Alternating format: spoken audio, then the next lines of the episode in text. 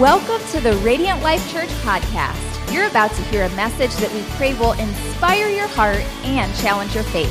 For more information on RLC, please visit myrlc.family or check us out on social media. Have a blessed day. Now, here's your message.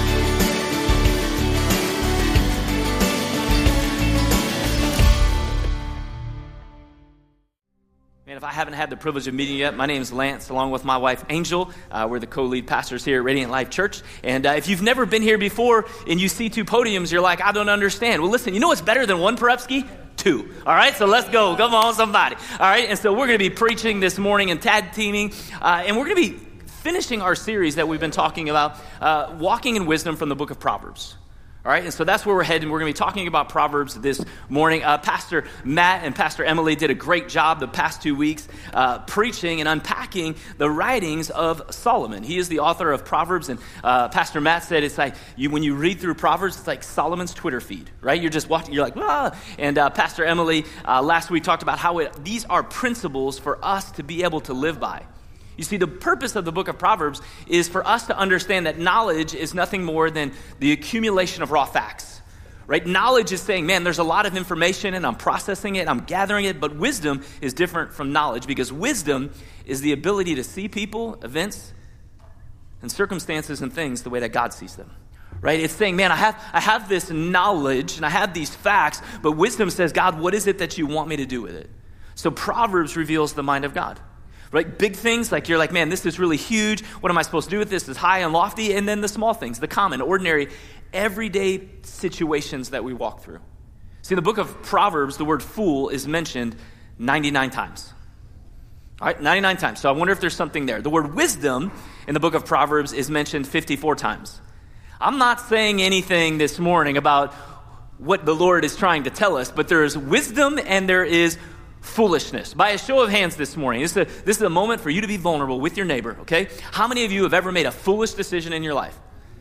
This is not the time to elbow the spouse. Like, How you. many hands are we allowed to raise if we're being right, some of you are like this. Like, I got to raise them all. Like this morning. Does this morning count? Right? And so, so we made some foolish choices, but I hope that for all of you watching online in the room this morning, your foolish choice didn't look like some of these foolish choices this morning.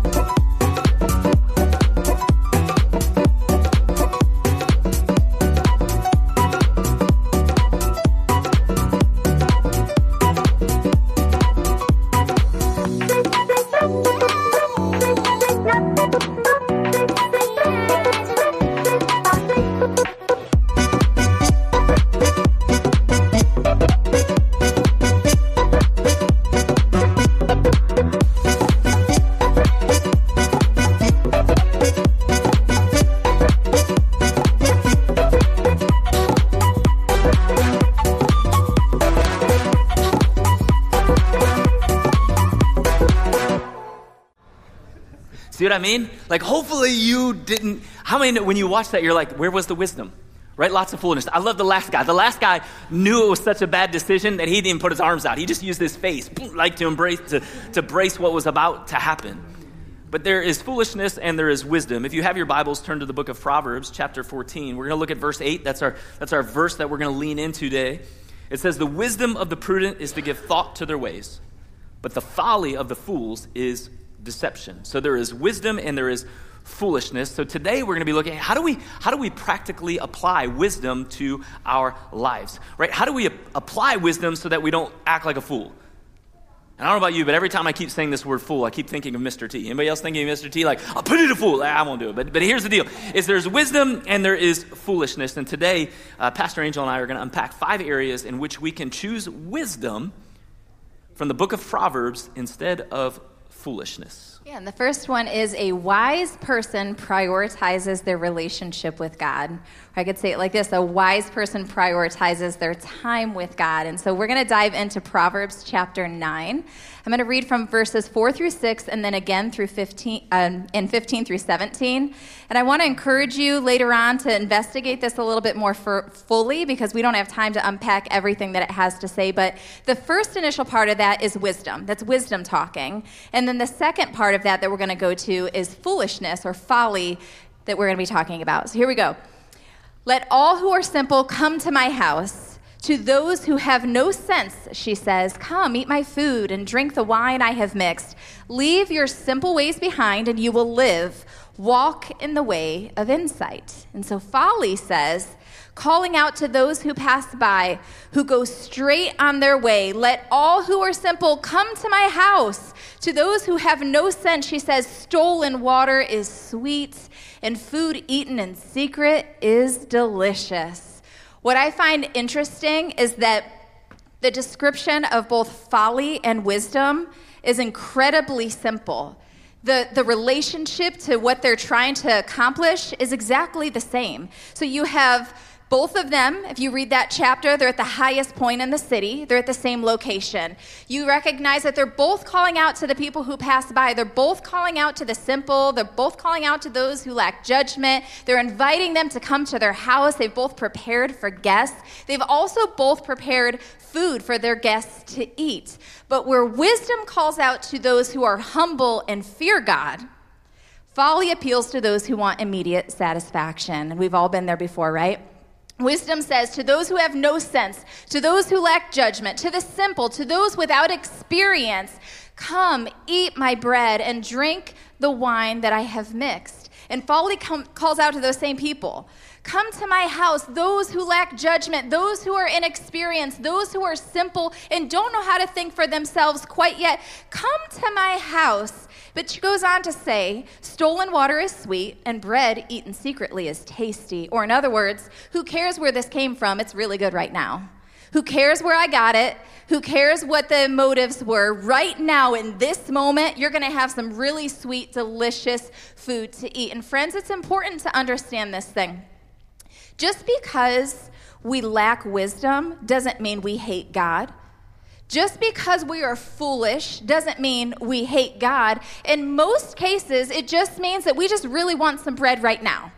Just means that I'm really hungry for the bread that you offer. Maybe it's the bread of sex outside of the context of marriage. Maybe it's the bread of success or the bread of romance, the bread of family or the bread of pleasure. And if you temporarily leave God behind for just a moment, that's okay. We'll pick up to Him later because right now I need this current satisfaction. So if I need to leave Him behind for just a few moments, that's all right. We can let that be. But I just want to encourage you today as we dive into the scripture to ask yourself do you value your relationship with God more than you value getting what you want? Do you value your time with Him? Do you value the presence and the promises of God more than you desire getting what you want in the now? Because we value the things we put our time into. We value the things that we invest in. We value the things that get our attention. And I know this one thing is true that the cure of all of this, the cure to give in, the cure to giving in to immediate gratis, uh, gratif- gratification? Yeah, that was the word I was looking for. The cure to that is in your relationship with God. It's in valuing Him above all else, more than you desire satisfaction in the moment. And so maybe some of you in the room right now, and you're in this place. You're considering which table do I eat from? Maybe you're like, hey, it's not that really big of a deal. You know, I think we might get married. I think I love them. So, you know, it's okay to have sex outside of marriage. Or maybe you're determined to climb the corporate ladder. You're like, I'm going to get there. I'm going to be at the top. I'm going to earn myself a, a space at the table that I really want to sit at, even if it means harming my family or bending my integrity just a little bit.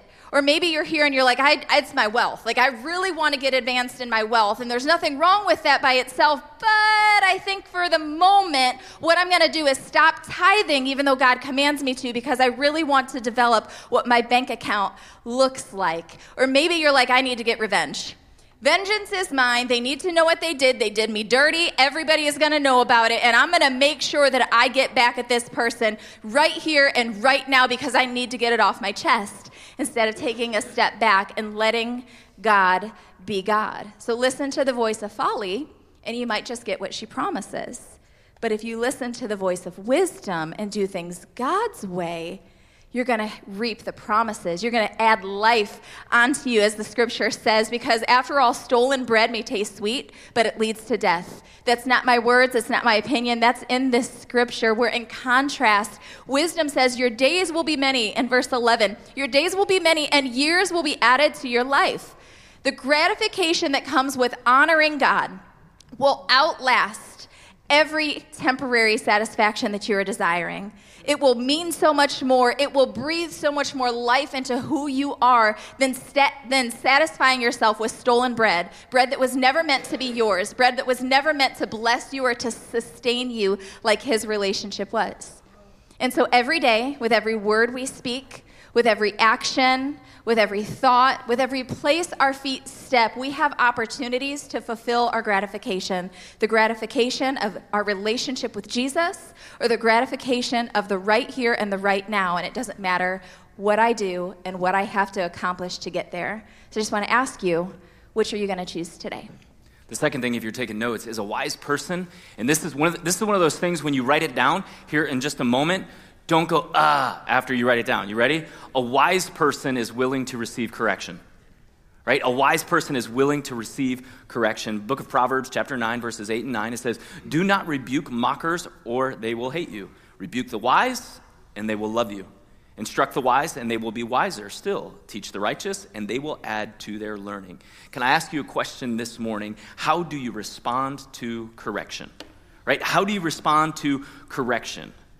There are moments, and how many know that, that the person that we said yes to, the person you said I do to, typically that person knows you the best, right? And so they see things maybe that you don't see. And so sometimes that person loves to bring an inspiring correction to you because they're seeing something that you don't see. And so there's this moment where Pastor Angel should be like, hey, I want to speak to you, and maybe it's correcting. It's in that moment, right then and there, that the spirit of eloquence hits me right? How many know what I'm talking about? Like you just you just have it in the moment because she says something, and all of a sudden in my brain, I'm like, boo. Do you remember six years ago? Like six years ago, we had just finished dinner. Actually, we had pasta, your homemade sauce. It was amazing, by the way. Uh, and you said this. I was wearing my Radiant Life church hoodie and I had my pants. Do you remember? Like, you remember all that? It's like in the moment, we can remember everything in that moment right? Because it's like, oh, someone brought me correction, and so I need to respond and not receive. I wonder if in those moments we're meant to receive before we ever respond. So when people correct you, do you thank them for it? Do you thank them for it, or do you resent them for it?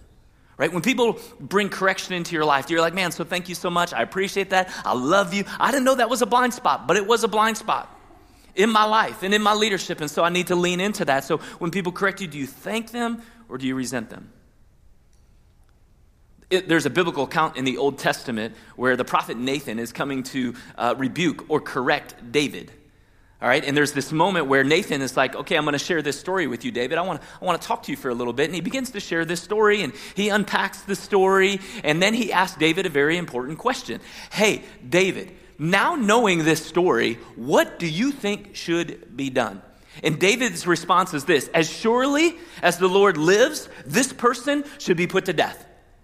I'm not saying that this is how we should handle the correction, but it's in that moment where the prophet Nathan goes, Hey, David, guess what? That's you. You're that man. Right? And so, in that moment, what, what, is, what is David's response going to be? Samuel chapter 12, verse 13, it says, Then David said to Nathan, I have sinned against the Lord. Did you see his response? I.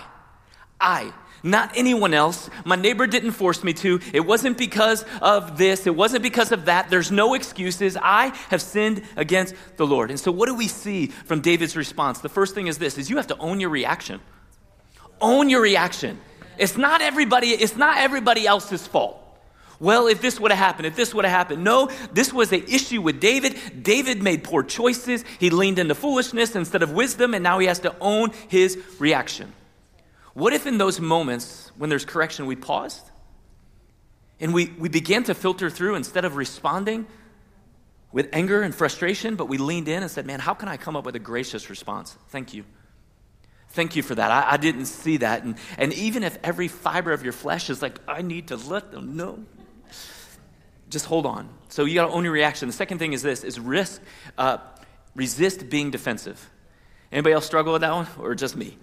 right? It's like in that moment, like you're telling me what I what I've done wrong. Like you're looking at the speck in my eye, and I'm looking at you, and you have the redwood forest planted in both of your pupils, and you're judging me for one thing I said or one thing I've done. And now let me tell you, and pull out the laundry list. And ah, ah, ah, this is what you did, this is what you did, right? Six years ago, right? It's in those moments where I feel like we need to hit pause because here's what I know the wise thing is not to get involved in the argument. So a wise person is willing to receive correction. Speaking of that, a wise person is slow to anger. Anybody else need to hear that today? A wise person is slow to anger. I'm going to ask you to go ahead and grab that, Pastor Lance. You know, Proverbs says this it says, Whoever is patient has great understanding, but one who is quick tempered displays folly.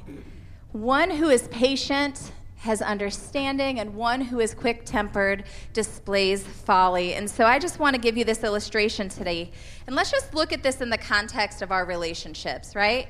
Relationships are beautiful, they look great. Doesn't Pastor Kim have great handwriting? Um, but it's something beautiful. Many people would hang a sign like this on their house. They'd be so proud of it, like all of the relationships that we have. And then what happens in the context of our relationships is somebody gets angry. Somebody gets angry, and so they decide to blow up. Have you guys ever been there before? Raise your hands if you've made some choices in your life that you've blown up. You blow up, you give some really unkind words. Your body language lets everybody in the room know just how unhappy you are. You are extreme, you are intense, and you are just done dealing with this person. And so, because you feel that way, you start to assume the worst, right? You know what they meant by. You know where they really were. You know what was really happening. And so you're going to assume that you know what they meant by that. You're thinking they thought about something that happened six weeks ago. They have forgotten about that, but you know where they're coming from. And so you get so angry in your relationship that you start the name calling. And now you start letting them know who you really think they are. And you start using words and labels that Jesus has never given them.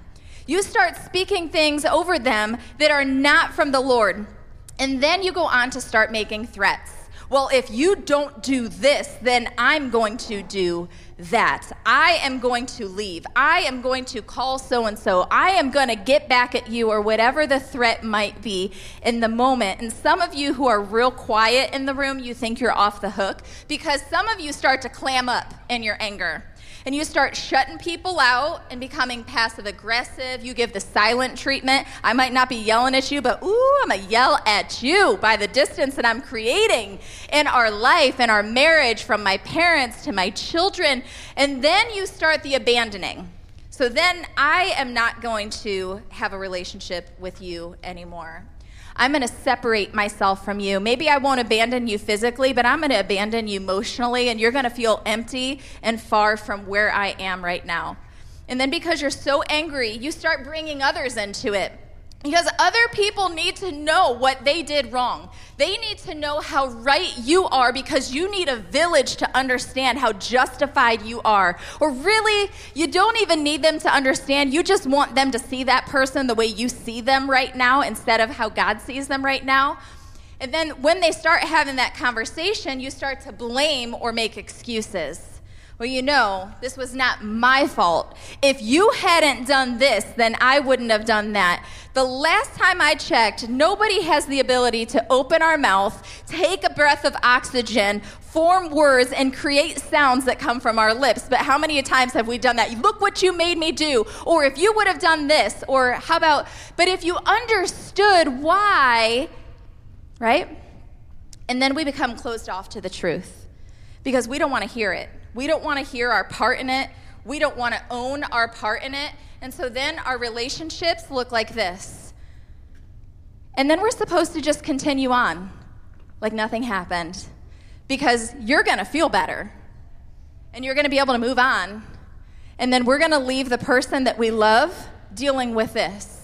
And so, what we'll do if we're mature, because some of us even struggle with this, is we say, We're sorry. And you can go ahead and put that down. For the sake of time, I won't have Pastor Lance pull these screws out.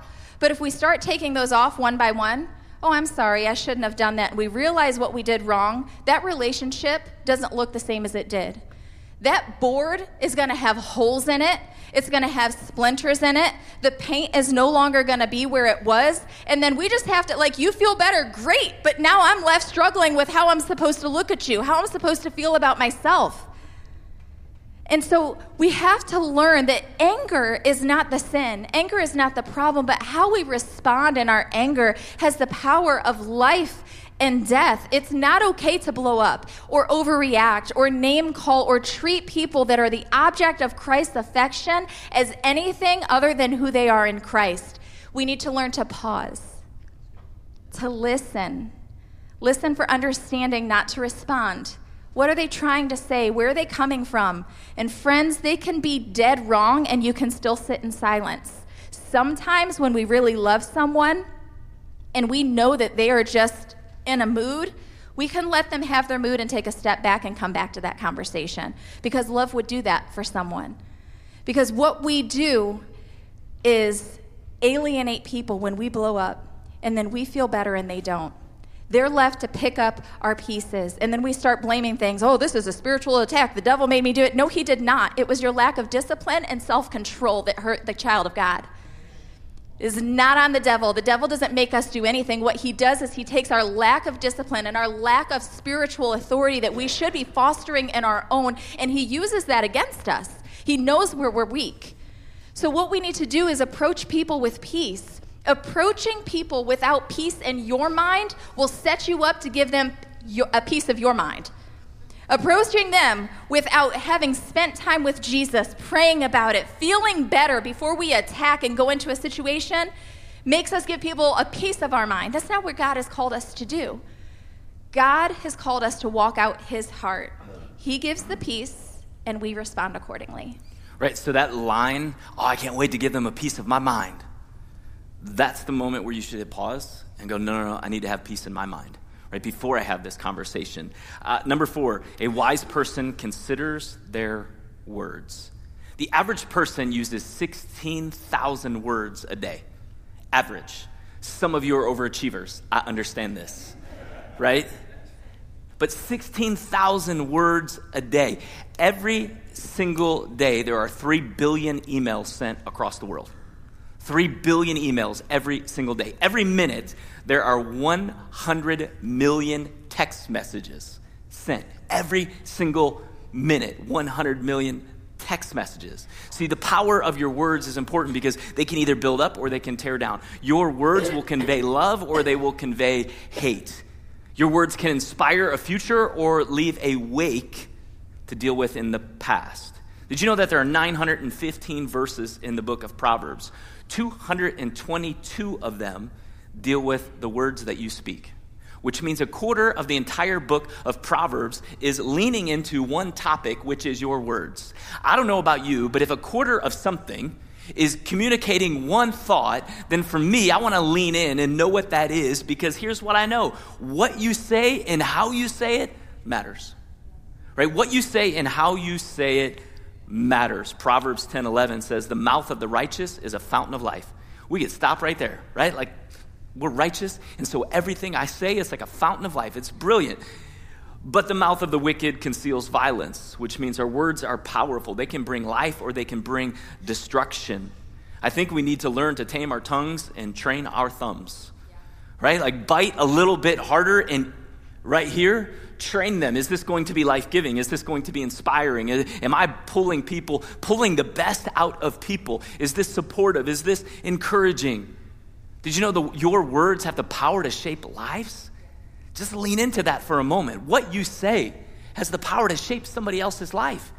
Because I know, I can guarantee it. If I were to ask and, and have a conversation with you and get to learn your story and, and unpack that a little bit, someone, or, someone may have said something to you when you were young and you believed it to be true. And now your filter is because someone said it that, that it was true, because it began to shape your life.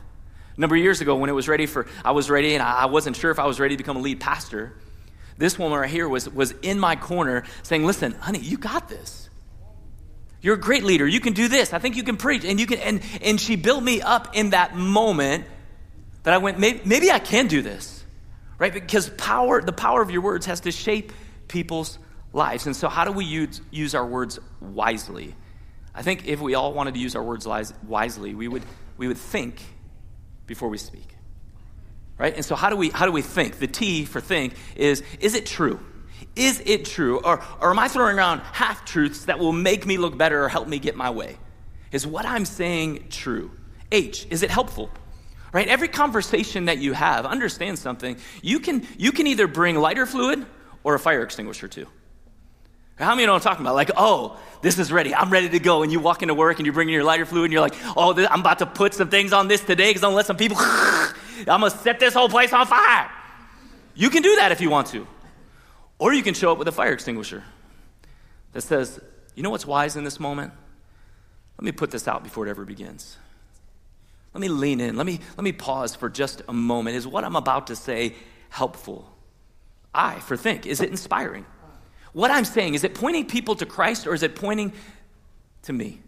Right? Is what I'm about to, to say, is it so inspiring that I see a calling in somebody else's life and I just want to speak into that calling because this is what Christ has for your life? So is it inspiring? And is it necessary? How many know that just because it's true doesn't mean you need to say it? Right? That's wisdom. Just because it's true doesn't mean to say it. So you'll see after service, we try to do it every Sunday. Like we stand at the door and we greet because we want to get to know you. We want, we want to hear your heart. We want to connect with you. And if you're a guest, we'd love to connect with you at the door. But can you just imagine for a moment, like you're a guest at church today and all of a sudden you're talking to the pastor and you greet his hand and all I say is, bro, I don't think that fits doing it for you today. Well, it's true, so I had to say it. Because in the moment, they could look back at me and be like, listen here, Captain Pumpkin Pants, uh, this fit's not working for you today either. Don't judge my pants. These are good pants. But here's the deal just because it's true, is it necessary to say? If it's not necessary, then why are you saying it? If it's not building up, then let's make sure that we're pausing. And then lastly, think before we speak. K, is it kind? Right? Maybe we should choose words like hello, I'm sorry, thank you, let's meet for coffee. Right? Think about this for a moment. Before, before you become the internet police, right? Could you just imagine before you hit send on that post, could you just pause for just a moment and then send that person a message and just say, hey, would you like to connect with coffee? I'd love to get to know you a little bit more. I'd like to hear a little bit more about this situation or about this, top, about this topic. Why? Because you're being kind. When you say, I forgive you, you're kind. When you say things like, I love you, I appreciate you, you're being kind. So, my question to you today is what do you plan on doing with your 16,000 words? And speaking of kind, we're going to end with that. A wise person is kind. Proverbs 11, 17 says, Your kindness will reward you, but your cruelty will destroy you. And because we're born into our sinful nature, we are naturally going to want to self protect. We are naturally going to want to lash out. We're going to naturally see the worst in others because they've hurt us. We're going to naturally, without Christ, want to be able to build our own kingdom, make sure that people know our name, create a good reputation for myself, and become me focused so that I am taking care of me, even if it's at the expense of you. But according to wisdom, those behaviors will destroy us, not just others. Bitter and brutal behaviors destroy me, not you. The brutal and bitter behaviors that we exude when we're angry, it destroys me more than it's going to destroy you. And we've been there before. We have been there sitting in our regret, sitting and feeling horrible, horrible about what we said or how we handled a situation. And so it's important to understand what does biblical kindness and mercy look like? How can we walk this out? If we're going to if we're going to talk about God's word and understand that his word is calling us to be kind as we walk in wisdom, it's things like doing good to one another, encouraging one another, seeing what is right and pulling that out. And it doesn't mean that they don't have things that they're struggling with. It means that you are choosing to pull out more of what's right. And so once we begin to walk in our right nature with the Lord, those other things tend to go by the wayside. Maybe it looks like don't expecting something from some, don't expect something from someone who you've blessed. Don't give a gift or help somebody because you expect something in return. Don't give a gift because you expect a thank you card. Don't help somebody move because you know that you're going to be moving in three months and you're going to need a hand as well. Bless to bless. Bless because you love them, because God has called you to be good to one another.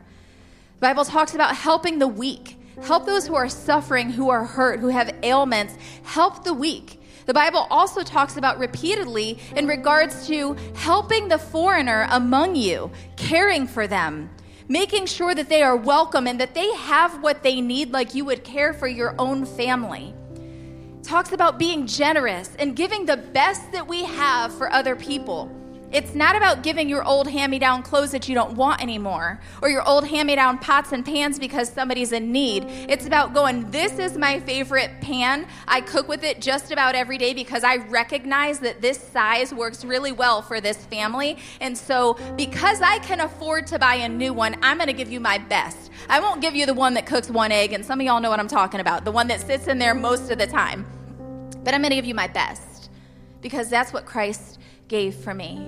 Kindness looks like showing hospitality, it's in welcoming people, it's in letting them know that my circle isn't my circle. My circle is made for growth, and I am just going to throw that wide open that you are welcome with me. You are safe with me. And each moment, with each person that we encounter, it creates an opportunity to love and to be kind. And I want to encourage you today to steward that well. God has given you a gift in the people and in the relationships that he, have, he has placed in front of you. Steward your opportunities well. So, today, as we're talking about what's wisdom, what's foolishness, and we've given five, and there, there's plenty more we could choose from. Like, what does a wise person do? As we close today, I'll, I just want to share with you and give you an opportunity to respond. Because the wisest decision you will ever make in your life is saying yes to Jesus. The most important decision you will ever make is saying yes to Him, saying, Jesus, I, have done it my own way. I, I, I've seen what foolishness leads to, but I want to lean into your wisdom. And so I want to give my life to you. I want to surrender to you. I want to say yes to you. It's the wisest choice we will ever make is saying yes to Jesus.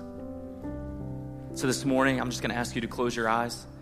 I'm not going to ask you to do anything crazy. I want, I want to have an, an, opportunity to pray with you. If you're watching online, one of our hosts would love to, to, to chat with you and pray with you. If you're here today and you're like, man, I, I, I've done some foolish things in my life and I want to I wanna lean into wisdom. And so today, is today the day of salvation for you? Is today the moment where you surrender? Is right now and right here in this moment and in his presence where you go, I want to I wanna surrender. I'm tired of doing it my own way. I want to give it to Him and let Him have control and ask Him to be the Lord of your life. If that's you this morning, with no one looking around, you say, I want that's me. Pastor, would you pray for me? I want to give my life to Jesus today. If that's you, would you just simply raise your hand up? All over this place, say, That's me. Thank you. I want to give my life to Jesus. Thank you. So, Father, in this moment, this moment of surrender, we come admitting, we come confessing, and we, God, we come believing of who you are.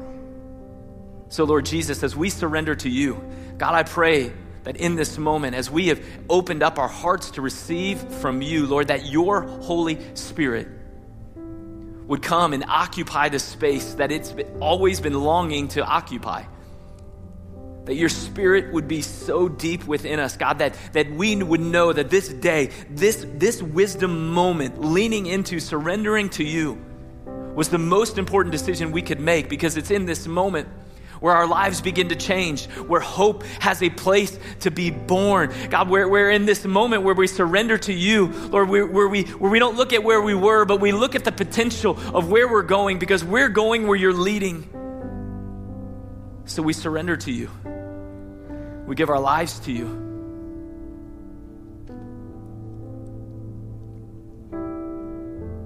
So, God, thank you for invading this place in our hearts with your presence today. That we would be drawn to you and give our life to you. The most important and wisest decision we could ever make. In Jesus' name, amen. This morning, as we surrender to Him, on your way in, you receive the uh, elements of communion. This moment, I'm just going to ask you to tear the top off and grab the wafer and peel back the juice and just hold on to it for a moment. See, wisdom and foolishness. Wisdom, wisdom hits pause. The scripture tells us that, that when we partake and eat of the communion, that, that we need to take an examination of our heart. So in the, in the book of Matthew, chapter 26, it says, Now as they were eating, Jesus took bread, and after blessing it, broke it and gave it to the disciples and said, Take, eat, this is my body. And he took a cup, and when he had given thanks, he gave it to them, saying, Drink of it, all of you, for it is the blood of the covenant, which is poured out for you for the forgiveness of sins. You see, it starts with a relationship with Him, and out of that relationship with Him is an opportunity to celebrate His goodness. This is not the actual body and blood of Jesus. This is symbolic, it's what it represents. So before we take of the elements, I'm just going to ask you would you take a moment? Would you hit pause? Would you do some self examination, a little, a little reflective thinking? In a moment, Pastor Phil is going to sing, and the lyrics he's going to sing say, Find me here in your presence. Right now, Lord, like, I'm here. We know you're here. But the next line is so key. I'm not leaving the same. Right? You walked in one way, but this is the moment where we go, God, anything that's within me that's not of you, would you rid of my heart? Because I don't I, I want to decrease so you can increase. So in this, it's in this moment where we say, God, would you refine me? Would you purify me? Would you, would you, would you be willing to move in my life in such a way I give you freedom? So this morning I'm going to pray for the elements what they represent and who they represent. And when Pastor Phil sings, I just want you to take a moment, hit pause, reflect. And then anytime after that, you, you're free to take communion. Just as Jesus did, he gave thanks. So would you give thanks this morning? Jesus, we give thanks. This wafer, we don't, we don't, we don't just take it in a manner that says it's just a cracker. God, we pause and we do this in remembrance of you. This is for your body that was beaten, that was flogged, that was, that was put on a cross in humiliation, that had nails driven in. And you hung there for us. And you hung there because you loved us. You went through what you went through because, because you knew there was no other way. And you made a way. So the gap in the chasm was filled because of your love. And so, God, we will not take this moment for granted. We will pause and we will, we will give you thanks. And Lord, for the juice this morning, for the representation of the blood. It's without the shedding of blood, there is no forgiveness of sin. And so, Lord, without this, we're, we're lost, we're, we're, we're in hopelessness. But because of what you did, and you did it for us, Lord, we can, we can have that forgiveness. We can be washed white as snow. When the Father looks down, He doesn't see us, He sees you. He doesn't see our righteousness, which is filthy rags, but He sees your righteousness, who was without sin but bore sin, so that we could be the righteousness of God. So, Lord, we give you thanks this morning. In your name. Amen. Let's take a moment to reflect and pause. And when you're ready, you can take.